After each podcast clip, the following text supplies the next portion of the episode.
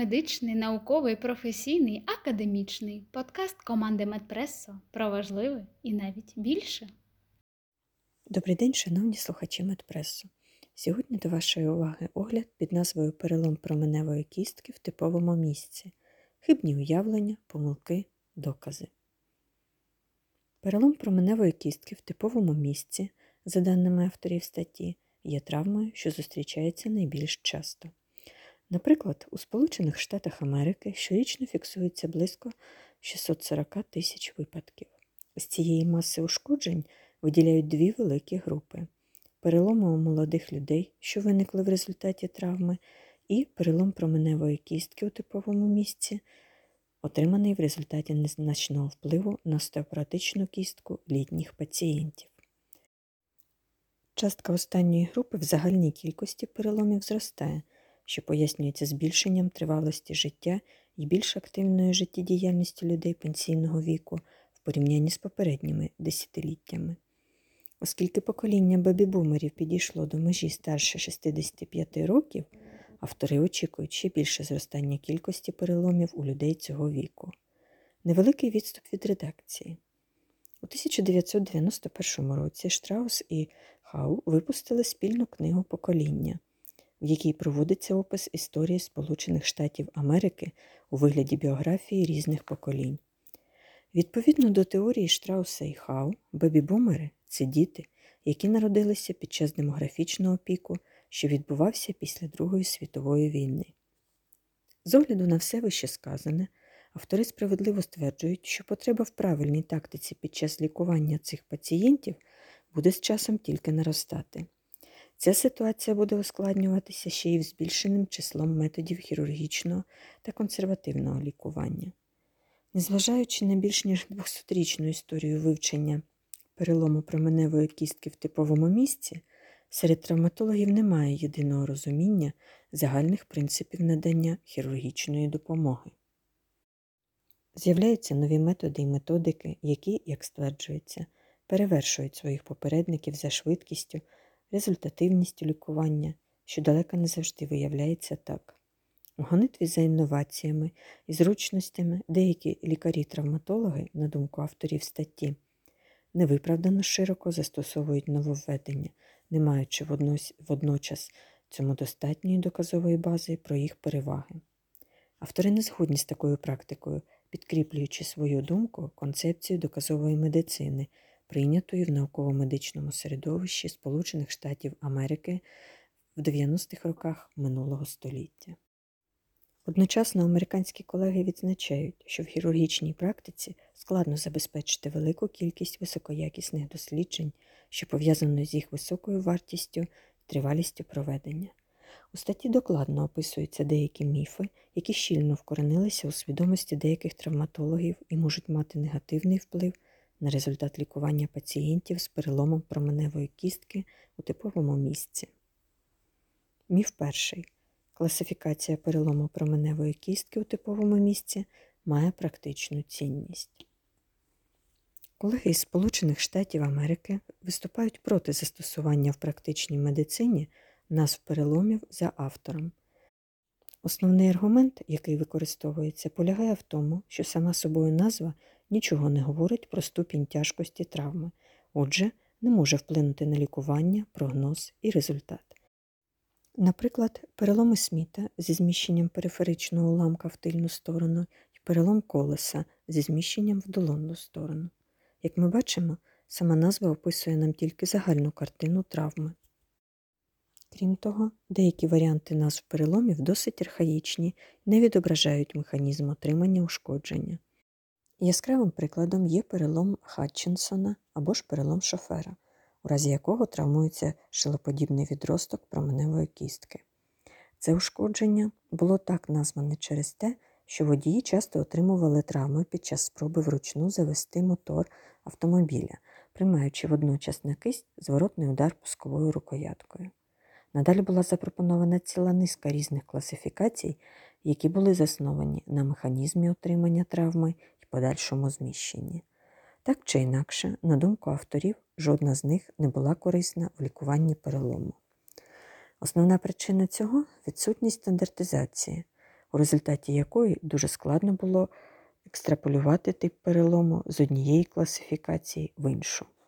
До цього додавалася прихильність будь-якої травматологічної асоціації або великої клініки до певної систематизації під час роботи з переломами. Колектив авторів вважає, що класифікація перелому променевої кістки у типовому місці повинна відповідати трьом критеріям: хороша адаптація до огляду джерел літератури з такого типу ушкоджень. Кожен варіант перелому повинен мати на увазі передбачувані результати його загоєння. Кожен варіант перелому повинен припускати певний спектр лікування, щоб допомагати травматологам-хірургам у виборі тактики допомоги пацієнтові в індивідуальному випадку. На сьогодні класифікацій, які б задовольняли усі вимоги, не існує. Другий міф. Точне анатомічне зіставлення відламків необхідне для гарної консолідації. Як ми знаємо, кістковий мозоль проходить певні стадії свого розвитку, і для кращого зрощення необхідне усунення виниклих у результаті трав сувів. Логіка підказує нам, що для найкращого зрощення переломів, незалежно від типу лікування, необхідне максимально точне зіставлення відламків. Особливо важливо це твердження для внутрішньосуглобових переломів, у разі яких відновлення конгруентності має вирішальне значення для подальшої реабілітації та ймовірності розвитку артрозу. Однак, за твердженням американських колег, усе перераховане вище є не більше, ніж помилкою, джерелом якої була стаття внутрішньосуглобові переломи дистального кінця променевої кістки в молодому віці. Сутність цієї роботи полягає в тому, що на підставі рентгенологічних даних під час ретроспективного аналізу вдалося довести зв'язок між зміщенням у випадку внутрішньосуглобових переломів променевої кістки у типовому місці і подальшим розвитком артрозу в променево-зап'ястковому суглобі. Однак у 2009 році автори провели повторний аналіз даних, представлених у статті. Одночасно виявилося, що в результаті невірної оцінки стану пацієнтів недостатню кількість проаналізованих випадків і тому подібне дані були недостовірні. Мало того, у значної кількості пацієнтів була виявлена посттравматична нестабільність зап'ястя, яка не тільки обмежувала функціональні можливості, а й стимулювала розвиток артрозу. Під час подальшого дослідження цих пацієнтів виявилося, що навіть через 15 років після травми рентгенологічної картини розвитку артрозу у 87% досліджуваних функціональний стан ушкодженої кінцівки знаходився на рівні 80 перцентиля або вище в порівнянні з нетравмованими людьми. Отже, на сьогодні гіпотеза про прямий зв'язок неправильного зіставлення відламків з наступним розвитком артрозу залишається недоведена. Міф 3. Імобілізація повинна охоплювати ліктьовий суглоб. Існує кілька думок з приводу основних чинників, які можуть спровокувати вторинне зміщення відламків у разі репоринованого перелому. Зі статті дізнаємося, що американські травматологи провокуючим фактором найчастіше вважають рух у ліктьовому суглобі. Для імобілізації в такому випадку використовується так звана лонгета у вигляді щипців для цукру. Ця громістка пов'язка забезпечує повне знерухомлення як променево-зап'ясткового, так і ліктьового суглобів. Однак проспективні рандомізовані дослідження не показали відмінності в ризикові суву відламків у випадку застосування такої пов'язки і більш простими варіантами, що не вимагають фіксації ліктьового суглоба. З огляду на вищесказане, автори пропонують використовувати типи пов'язок, які надають фіксуючий вплив тільки на зону променево-зап'ясткового суглоба. Важливо також зазначити, що варіант з фіксацією ліктьового суглоба є незручним у побуті й підвищує ціну лікування. Міф 4. У випадку перелому променевої кістки у типовому місці на тлі остеопорозу необхідне застосування жорсткої зовнішньої або внутрішньої фіксації. Остеопороз є частим супутником старіння, збільшуючи ризик виникнення травми і погіршуючи терапевтичний прогноз. Крім підвищення ймовірності перелому внаслідок збільшення крихкості кісток, мають місце і додаткові ризики, пов'язані з більш частими падіннями даної групи пацієнтів внаслідок фізіологічних вікових особливостей. У статті наводяться наступні цифри. У Сполучених Штатах Америки щорічно 372 тисячі осіб віком 65 років і старше отримують перелом променевої кістки у типовому місці. Водночас у 50% випадків під час використання зовнішньої фіксації такі переломи зростаються неправильно, що, починаючи з 1997 року, призвело до зростання оперативних втручань у цій віковій групі більш ніж у 5 разів.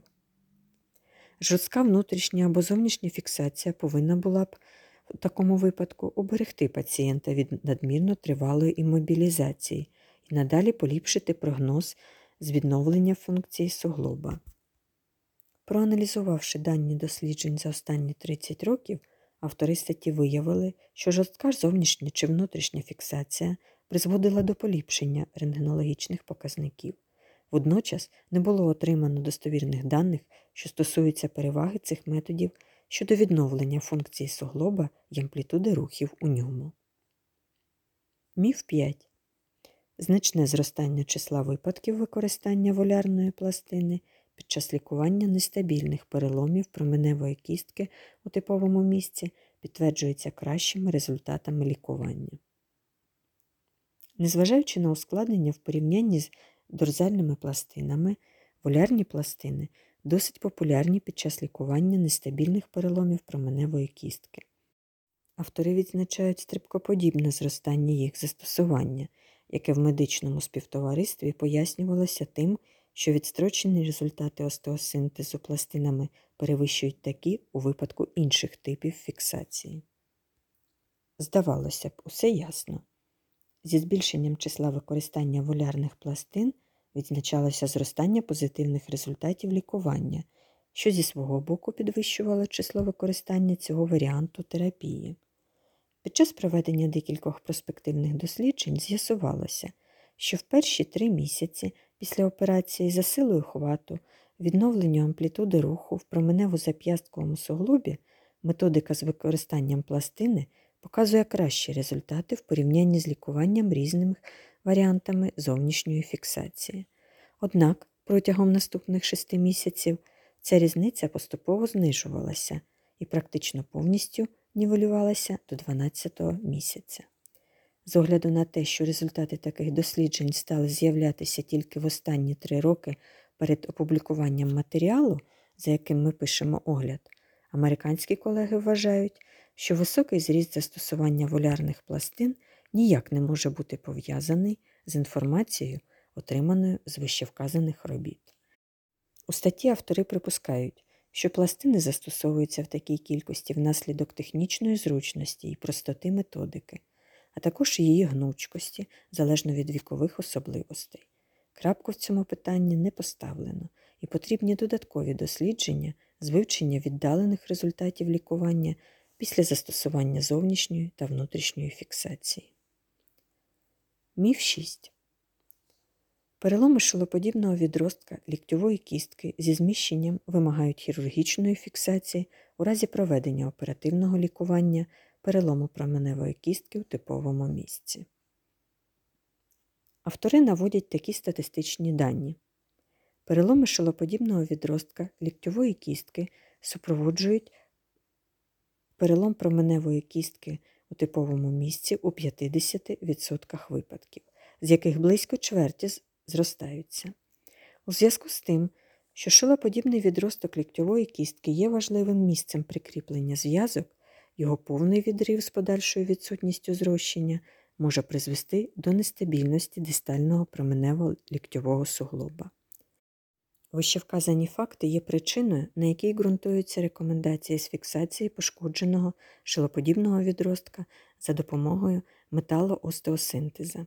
Інша точка зору ґрунтується на тому, що більшість переломів шилоподібного відростка ліктьової кістки, що поєднується з переломом променевої кістки у типовому місці, не потребує хірургічного втручання.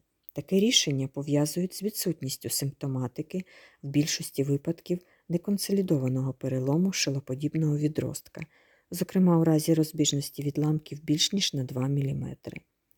Правда, мова йде про ті випадки, коли уламки у разі перелому променевої кістки у типовому місці зафіксовані за допомогою металоостеосинтезу і немає клінічних ознак нестабільності дистального променево-ліктьового суглоба. Одночасно автори статті визначають, що є невелика кількість переломів, які потребують оперативного втручання, для здійснення якого необхідно дуже ретельно підійти не тільки до аналізу рентгенологічної картини, а й фізикального обстеження пацієнта. Міф 7. Аутотрансплантант перевищує алотрансплантат або застосування штучного трансплантата під час лікування перелому променевої кістки у типовому місці. У деяких випадках для хірургічного лікування перелому променевої кістки у типовому місці застосовують трансплантат. Найбільш часто в якості аутотрансплантата використовують гребінь клубової кістки. Здавалося б, ідеальний варіант власна кістка остеокондуктивна і остеоіндуктивна. Однак автори підкреслюють цілу низку негативних моментів під час проведення операцій такого роду. Збільшується час втручання, зростає крововтрата і ризик післяопераційних ускладнень. За даними американських колег, незначні ускладнення зустрічаються в 10% випадків, важкі у 5% випадків.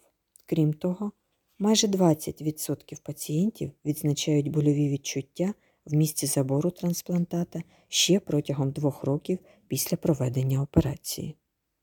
Усе вище сказане накладає деякі обмеження на широке застосування аутотрансплантації, що й призвело до створення штучних матеріалів для проведення подібних оперативних втручань.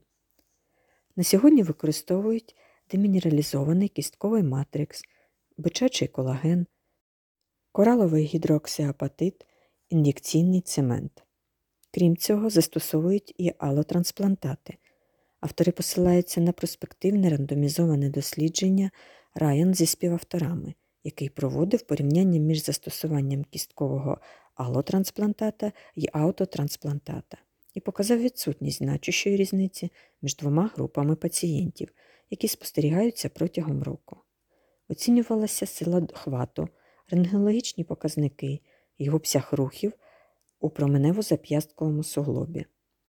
Водночас у пацієнтів із застосуванням аутотрансплантації відзначалося збільшення ускладнень, серед яких найбільш часто зустрічалися гематома, сірома, хронічний біль як результат нейропатії латерального шкірного нерва стегна. Отже, на думку авторів статті, аутотрансплантація не має ніяких переваг щодо результатів лікування, але значно програє алотрансплантації за кількістю ускладнень. Міф 8. Ранній рух кращий функціональний результат.